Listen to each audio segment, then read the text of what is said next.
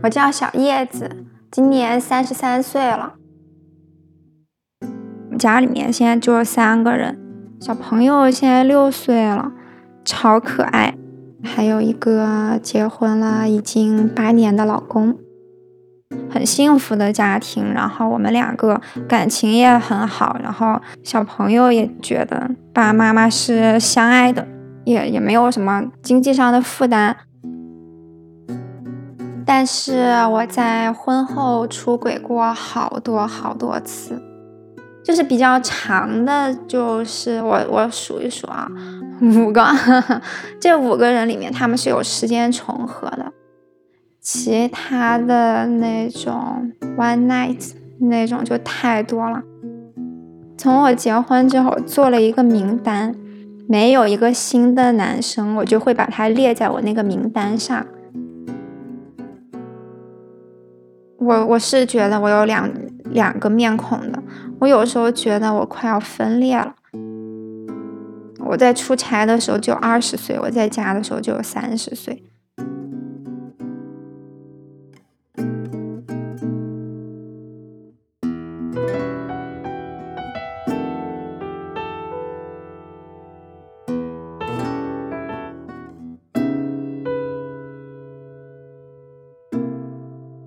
你好，欢迎收听故事 FM，我是艾哲，一个收集故事的人。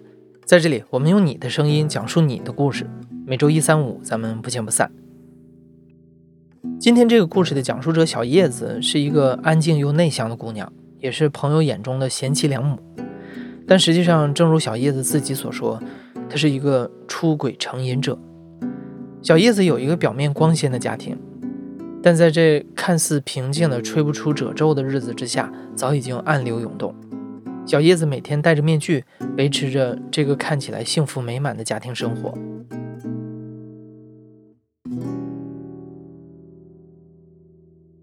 那婚前和婚后出轨的感觉是不一样的。其实我在结婚以前就已经有过这种出轨的经历。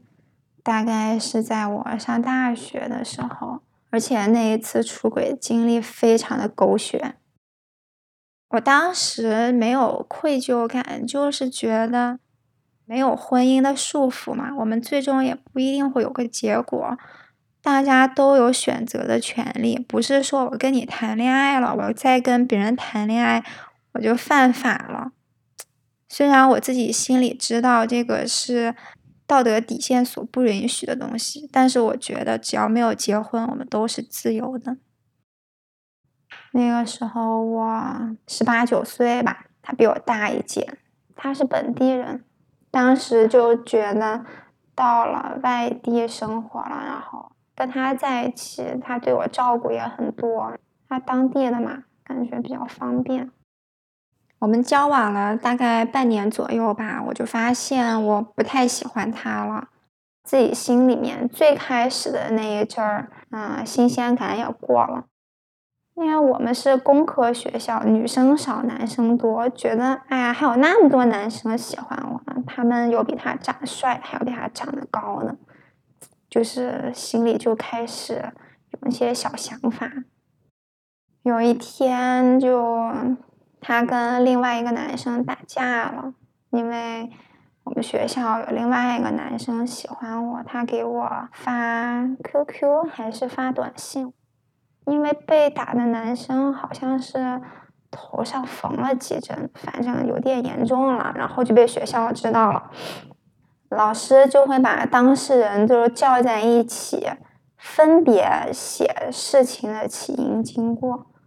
我当时不想在寝室里写，我就不想让寝室的人里面八卦我，我就联系了我的一个算是老乡吧，他是我们学生会主席，所以他有办公室的钥匙，我就跟他说，我想去你办公室里写。那个老乡曾经应该是对我有那么一点意思的吧，就是女女生是很敏感的呀，谁喜欢你，谁不喜欢你。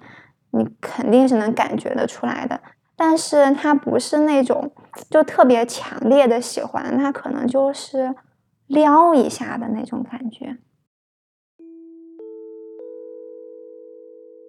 那一天晚上写的有一点晚了，然后他就说：“你今晚要睡办公室吗？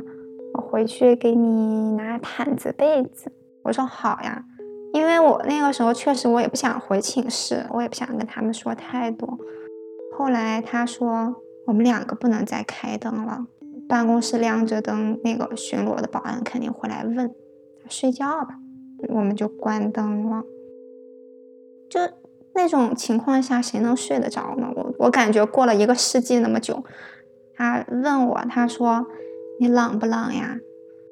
大概意思就是不让我们两个躺在一起吧。我不会对你做什么的，你放心。但是他说这些话的时候，我心里是知道的，肯定会发生一点什么的。但是我也没有很抗拒，我当时心里就只想了一个事情：你戴套了吗？安不安全啊？后来啊，发生实质性关系的时候，我就问了他，他说我没戴。我说那咋能行呢？他说那我去买，然后他出去了，我在办公室里等他。我也睡不着，我躺在地上那个位置，正好就对着窗户，然后能看到外面的星星和月亮。那个时候我心里面想了一下，哎，我这是在干啥呢？就这么轻贱吗？要跟他那个吗？你确定吗？隔了一会儿，他回来了，气氛就又到了那个点，那我心里面又在宽慰自己，嗨，想那么多干啥呢？这个事情就一定是女生轻贱自己吗？她开心了，我也开心了呀，然后这个事情就发生了。当时铺了一个毯子在地下，觉得有点冷，然后觉得地下很硬。但是心里面就觉得，马上我就要解锁这个人生的新体验了啊！原来是这种感觉，没有愧疚，很兴奋，很刺激。一直到我跟我大学这个男朋友分手，他都不知道我有那么一次出轨的行为。在大学这个男朋友之后，我还谈过恋爱。每一段恋爱我都是有出轨的，四五次吧。我在大学的时候应该就已经开始了这种出轨成瘾吧。出轨的时候就享受的是谈恋爱的新鲜感，但是我总觉得就之前的这几个男朋友，他们都不是我特别理想型的，我就想先谈着看看，迟早都会分手。在九年前，也就是小叶子刚大学毕业不久的时候，她通过朋友的介绍认识了现在的老公。他们刚谈恋爱半年，小叶子和老公的父母就开始不停的催婚。虽然小叶子并不确定她和老公之间的感情就是爱，但小叶子确信这个男生就是她的最优选择。于是他们就这样结婚了。婚后，小叶子决定戒掉出轨的习惯，和老公一起回归正常的家庭生活。可是，让小叶子没有想到的是，她的婚姻跟她想象中的不太一样。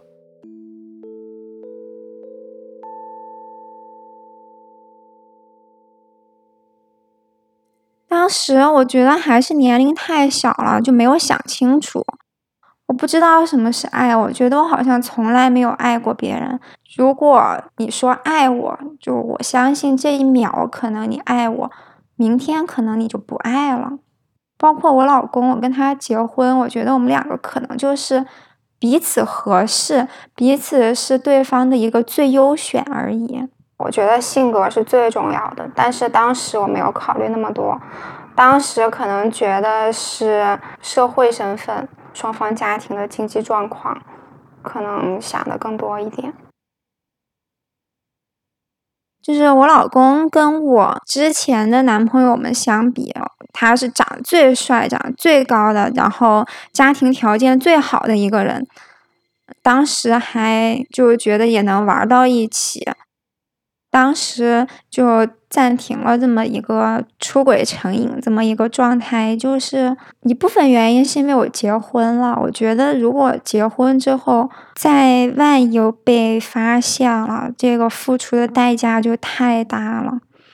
还有一部分原因就是我当时确实也还蛮喜欢他的，但是我觉得他结婚之后变了好多。他以前我感觉他很有精神。之前是去了好多地方，去徒步啊，去爬山呀。我还喜欢去各种各样的按摩店，然后我们就打卡。当时觉得啊，我男朋友真是太好了。但是，一结了婚之后，整个人就像一滩肥肉。因为那个时候还没有疫情可以出国。他说：“为什么要出国？中国这么大，都装不下你了吗？”从机票、酒店、路线，所有的计划都是我一个人做的，他全程都没有参与。到了那儿第一天，他就跟我抱怨这儿东西好难吃，你选的什么破地方？我们两个就在异国他乡的大街上大吵了一架，真是我简直服气了，感觉好失望啊！你也不陪我追剧了。你也不陪我看电视了，确实是我觉得他没有那么爱我了，可能就觉得怎么结婚才半年，感情就变淡了，我就会觉得没有意思了，想重新再去换一个人了。一直到生孩子之前，我大概约过三四个男生吧，这些男生没有什么统一的特点，都是跟我老公不太一样的类型。就是每个人都有我老公不具备的优点。小叶子约的这些男生都来自于他加入的一个约炮群。这些年啊，他一直在这个群里寻找新的出轨对象。而小叶子对他们的要求只有一个，那就是得跟自己的老公不一样。后来，小叶子老公的工作越来越忙，陪伴小叶子的时间自然也越来越少，两个人的关系持续恶化。就是在这个时候，出轨似乎成了小叶子维持生活平衡的方法。她在婚姻中得不到的关心、爱护、刺激和新鲜感，却能从其他男人那里得到。但是在结婚一年之后，小叶子意外怀孕了。为了即将到来的小生命和新生活，小叶子决定暂停出轨行为。她删掉了所有出轨对象的联系方式。但是孩子的到来不仅没能粘合小叶子的婚姻，反而让她更破碎。当时我们两个也不是特别想生孩子，之前在网上做了功课，大部分都是备孕半年左右，然后才怀孕的，结果一下子又中了。我还因为这个事情蹲在我们家的卫生间里哇哇大哭。我跟我老公说啊，我怀孕了，他就很平淡的讲啊，对啊，就肯定会中啊。我觉得他的表现也太平淡了吧，就。一般人不是应该就很激动，或者至少很开心吧？然后我老公说：“我觉得你戏太多了，但我不可能每一天都跟你情绪高涨的，每一天都满脸堆笑的跟你生活在一起。”我说：“那你也不能每一天就这么像一碗白开水一样啊！我只是需要那种特别热烈的，就是一种感情，就是那种情绪在就好了。”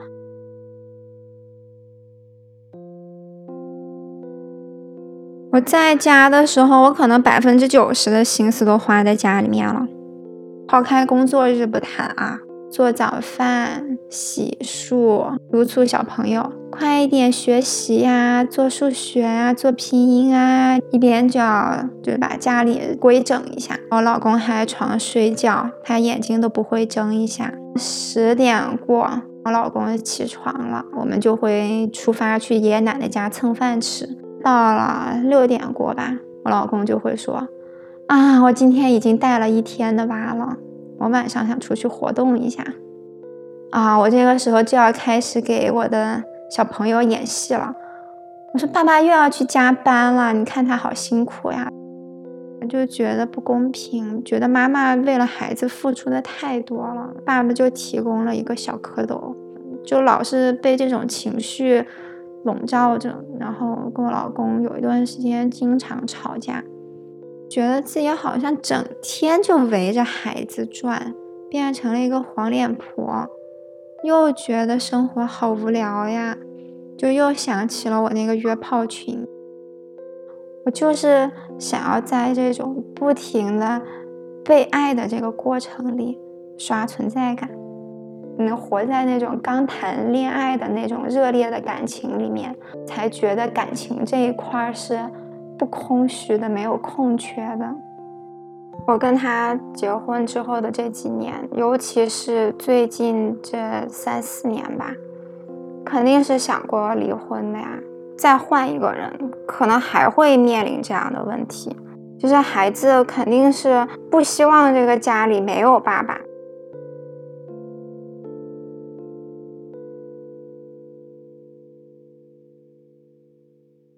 在这个约炮群里面，就遇到了这个叫 L 的男生。这个男生跟我老公就完全不一样了，他长得有一点像胡军那种类型的。哎，一个颜控嘛，就觉得嗯，又遇到了一个长得帅的男生。当时我跟他认识的时候，他跟我说他有女朋友，但是他没有结婚。他以前当过兵，但是呢，他感觉他是一个特别文艺的人，就生活很有仪式感。我说我们去看话剧啊，啊，太好了，我也想看话剧。然后还会给我推荐一些电影啊、书呀，他推荐的我都喜欢，我推荐的他也都喜欢。我还跟他说：“我说我喜欢出去玩，我们去爬山呀。”他说：“好呀，有机会就去啊，我也特别喜欢。”然后就会给我发一点他以前爬山啊、潜水啊这些的照片。嗯，我觉得他可太有意思了。然后我跟他第一次约见面的时候，我还是选择了一个工作日，就是我不想占用我晚上回家的时间啊，不想让我老公发现我有一些不太对劲儿的行动。我们两个约在一个啊喝咖啡的地方。我见到他的时候，他当时穿了一身休闲西服，身材管理的还不错，就是真人比照片要好看一点。当时觉得，嗯，赚到了，在那儿聊了一点有的没的。他说，嗯，今天你愿意跟我发生点什么吗？他提出这个的时候，其实我那个思想上是有一点波动的，因为我跟他聊天聊的还挺开心的，觉得他还是有思想、有想法的。嗯，但是他提出这个事情之后。就一下子点醒了我，我跟他不是在交朋友，我们就是来约炮的。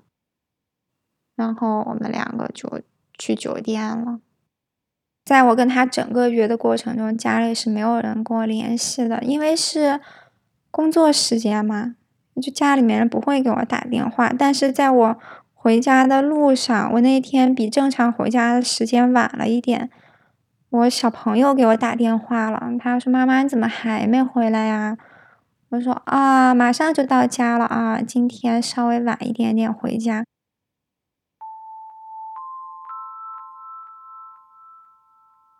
那个时候心里面是非常难受的，觉得自己就，哎，为了自己这点私欲，这这些想找乐子的这种。哎，你有这点时间，为啥不回家陪孩子呢？你跑出来干这些事儿。成家之前确实是觉得人实质上他就是哺乳动物呀，动物它只有一个配偶嘛？不是啊，他他想跟谁就跟谁。但成家之后做所有的事情，就会想到，哎呀，我这样做对孩子是不是不太好？甚至有的时候对我老公都觉得，哎呀，我应该就是有一点责任感在吧，然后就会觉得心里有点难受。这都是事后的一些心理状况。我那天晚上回到家之后，然后就像我每天下班回家一样，那个时候孩子会走了，还走不利索，就跌跌撞撞的往门外走嘛，喊妈妈，然后也喊的不是很利索。我把孩子就抱在手上的时候，就觉得，啊，这才是我真正的生活。下午那个就是一一一段插曲，一场梦吧。晚上小朋友睡觉了，睡着了，我就又开始跟他聊天儿。因为我之前已经跟他聊了好几个月了，我们大概聊了四五个月才见面的，就已经习惯了，就是睡觉之前要跟他聊天儿。嗯，聊着聊着就又开始回到那种状态了，就人就开始分裂了。他问我，他说：“那你以后还会想要见我吗？”我说。要呀，我们以后还可以继续再见啊。他很照顾我，我生病了，跟我老公说：“我说你陪我去医院。”我老公说：“这么点儿个小事儿，你自己就能去啊？这么大的人了。”然后我给他打电话，嗯，他离我大概有一两个小时的车程吧。他说：“那好呀，我请假过来。”嗯，还有一些生活上方方面面的小事情，我说我不舒服。然后就马上会有一些跟你这个不舒服配套的一些智商税的东西。我老在跟他说，我说你这些都是智商税，没有用的。他说不管有没有用，你先用上，你先吃上。就说实话，见面的时间就不会有那么长，大家都会尽量表现自己好的一面，把自己的缺点藏起来。然后真的生活在一起是绝对不可能的。后来我们认识了两三个月之后吧，他跟我说他其实是结婚了，但是他没有孩子。我当时觉得他还挺渣的，其实我自己可能比他还渣。他其实跟现在的我是一样的，他一边在出轨，他一边在努力的维持着家庭的一个和谐。男生都可以做，为什么女生不可以呢？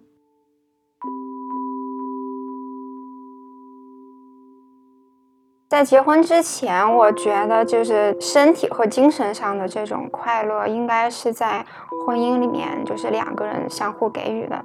但是后来我发现不行，在不伤害彼此的情况下，在婚姻之外去寻求这些东西，其实也未尝不可。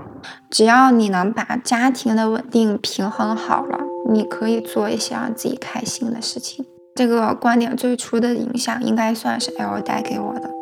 在那个约炮群里约过的大部分的男生都是有家庭或者至少是有女朋友的，好像也并没有那么多幸福的婚姻。婚姻走到最后可能都是这样的。我甚至还会想，可能我老公也会有这些想法，说不定他也会在某一个约炮群里，只是我们没有遇见而已。关于模范婚姻和母亲的想象，作为一条标准线，把小叶子的世界划分成了两面，而小叶子始终无法全心全意地落在其中一面，去接受一种单纯的角色分工，所以他只能在两面之间来回穿梭，也经历着由此带来的拉扯。可像 L 这类已婚男人的涌现，让小叶子慢慢相信，或许出轨是成年人维系婚姻生活的必需品。小叶子开始变得游刃有余。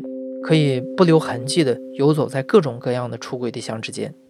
对于小叶子来说，出轨生活和他的婚姻生活就像两条完全平行的轨道，永远不会相交。后来，小叶子换了一份需要经常出差的新工作。出差的时候，小叶子就不再是一个妈妈或者是妻子，她能从家庭生活中钻出来喘口气，能寻求更多的刺激。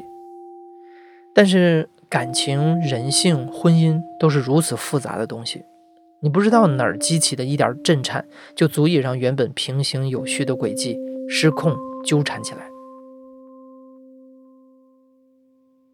对于我我我这么一个人来说，出差简直拥有了一片大草原，拥有了一片森林，觉得哎呀，终于离开了，就是那种被束缚的生活吧。就开始不停的约其他人了，各种各样的人。我还是在这个约炮群里面认识了这个 X，就是因为去杭州出差，换了新工作之后，我有一些专业知识，我那段时间就在恶补，有一天晚上已经十一点了，然后就和 X 聊天，他问我在干什么，我说我在学习，就给他拍了一张照。他说我本科就学的这个专业的，就真的给我讲了整整一晚上，讲到凌晨，讲工程热力学，然后觉得他真的好厉害啊。那天晚上聊完之后，他说：“啊，我现在在南京，不然我明天来找你。”啊，开了四五个小时的车，我们两个那天晚上就见面了。然后他在路上的时候，他给我提要求，他说：“不然你给我发一张照片吧。”他说：“不然我找不到你。”我给他发了一张特别丑的照片，他也没说什么。见面之后，他个人形象跟他照片里差不多，他就是一个性子很直的那种理工男，但是又很有趣。我们俩就逛了一圈，然后吃了饭，然后就回酒店了。就是在这个过程里，就根本就没有想到家庭，就更别提什么愧疚感了。只要我从家里出来了，我都是另外一个人。但是我会在这个过程中一直关注这个家庭群的微信，我要看我的小朋友在干什么，他今天过得怎么样。他算是我约过的少数的没有家庭的男生。我们感情升温的节点大概就在一九年四五月份的时候吧。我那个时候非常频繁的去南京出差。可能一两天跟同事住在酒店，其他时间都住在他的家里面。他甚至带我去见他的朋友，我们要要要在一起追剧，然后要在一起做饭，要一起洗碗。我们晚上要一起打电动，或者要出去逛街、看电影。我觉得我们好像在谈恋爱了，甚至有那种就是我想要的那种家庭的感觉了。我有一次印象很深，就是夏天很热的时候了。那天晚上吃了很多零食，我说不行，我们两个必须要下去跑步。X 是一个很懒的人，他说我不想去。我说不行，我们俩就要下去跑步。我们两个真的就下去围着小区跑步了，还在就是那种所谓的健身器材那儿，两个人比赛了一会儿，我觉得还挺有意思的。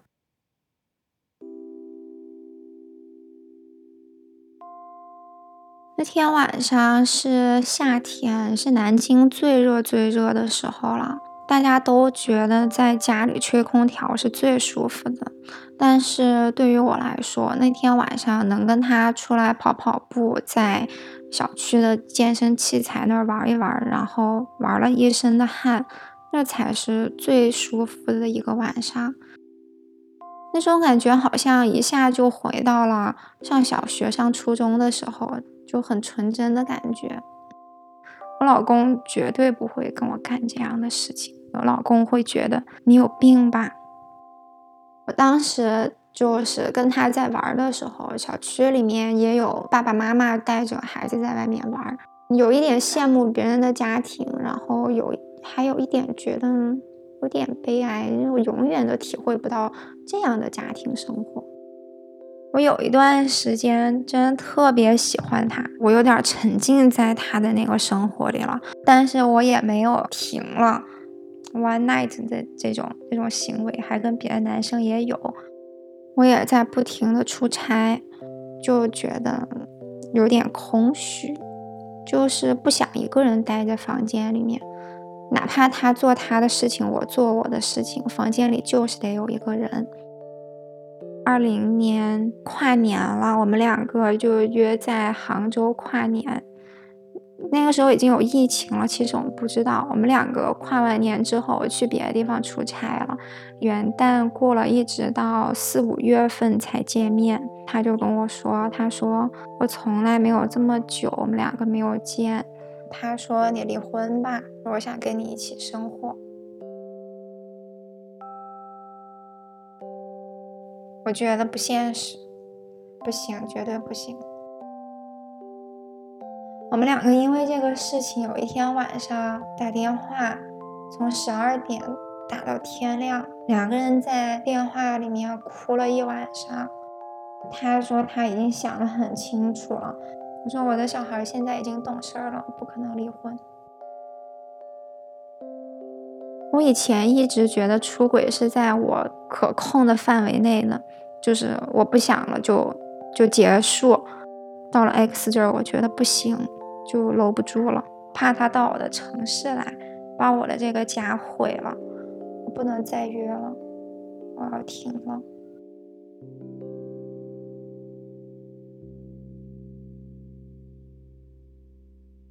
我当时就想通过最后再约这一次画一个句号，然后退群，然后结束，就约了这个 Z，因为当时设定的就是想找一个各方面自己都喜欢的人，跟他见了那一面之后，我就真的很坚定的，随便他怎么跟我说，我都不再见了，把他微信也删了，把约炮群也退了。但是因为当时我们两个是打过电话的，见面之前他有我的手机号，他会给我发短信，他特别想再见我一下，他经常到我这个城市来出差，真是太不巧了。我有一次跟我老公吵架了，正好这个 Z 他又约我见面，我说那好吧，那我就见，就赌气的一种心理就见面了。一发不可收拾，就又开始了。因为之前已经见过一次了嘛，我们见面就直奔主题了。那天下雪了，我觉得还挺浪漫的。我们两个就趴在酒店的窗户上面看外面下雪。就是因为那天见面感觉特别好，后来我们就一直断断续续的见着。我跟他到目前为止最后一次见面嘛，那天是我过生日，因为这几年我一直在外面出差，家里人好像对我过不过生日也不是看得很重，甚至有一年就家里面所有的人都把我的生日忘了，我就一个人在出差的地方，在外地过生日，心里面好难受。所以他说他要来给我过生日的时候，就毫不犹豫的就答应了。过生日当天，我们两个干了一件很蠢的事情。我说你来试一试我能喝多少酒，我从来都不知道我酒量的上限在哪儿。我们两个就去买了一瓶白酒，然后把自己喝醉了，喝断片儿了。后面想起来觉得他还挺暖的，就是我自己都觉得很恶心了，我自己。跪在马桶边上，抱着马桶在吐，啊，他就一直在给我递纸递水，然后说以后不要再喝酒啦，就之类的。其实这种话题我以前跟我老公也提过，我说我说我跟别人在一起，我不敢喝这么多，我说就咱们俩，你来试一试，我到底能喝多少？我老公说，我才不跟你喝呢，我觉得你有毛病。然后我在外面就想要去找别人来陪我做。那一天晚上，我跟他躺在床上在追剧，嗯，我老公踩着凌晨的那个时间点，然后祝我生日快乐，给我发了一个特别大的红包。他说：“你自己去买礼物吧。”他说：“我在网上给你选了很久，不知道该给你买什么。说你回来的时候，你跟我说去接你。”我老公以前就不接我，他就说：“那么远，自己回来吧。”然后这一次跟我讲，他说我去接你，嗯，那个时候我又觉得，嗯，我老公真好。但是我在干啥呢？就是我我我跟别的男的躺在一起，嗯，心里面就觉得很愧疚。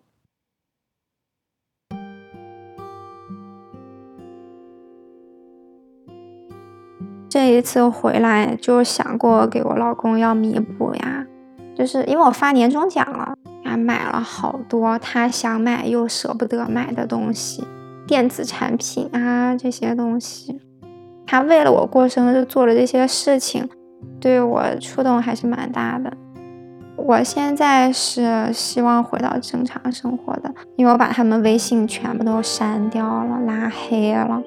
我甚至我都想去找心理咨询，我觉得我心里是不是有问题？因为我以前。已经立过很多次 flag 了，最后都被自己推倒了。我不太有信心自己一定能做到，但是我是想的。我总是在讲，我觉得我老公也有问题。就我在这段婚姻里面，我肯定是有问题的呀。我的精力没有完全的放在家里面。哎呀，我我我有的时候就想，我在跟别的那些男生相处的这些时间和精力，如果用在我老公身上，我们俩的感情是不是能好一点？我曾经问过我老公，我说你后悔结婚吗？而且是我们吵架之后问他的，他说。我不后悔结婚，我觉得所有人的婚姻到最后都会变成这个样子。我自己觉得很矛盾，我自己觉得我是很爱我这个孩子的，我特别爱他。但是对于我这么一个需要一直不停的有新鲜感来刺激我的人来说，我觉得婚姻对于我来说就是一种束缚。如果回到最开始的时候，如果就我一个人没有父母，我是一定一定不会结婚，一定不会生孩子的。新的一年又要来了，我又开始给自己立 flag 了，明年尽量不要约了，千万千万要管住自己。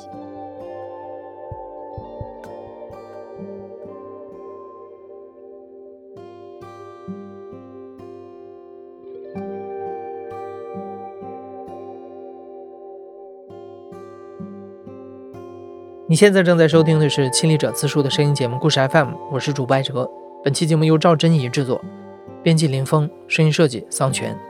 感谢你的收听，咱们下期再见。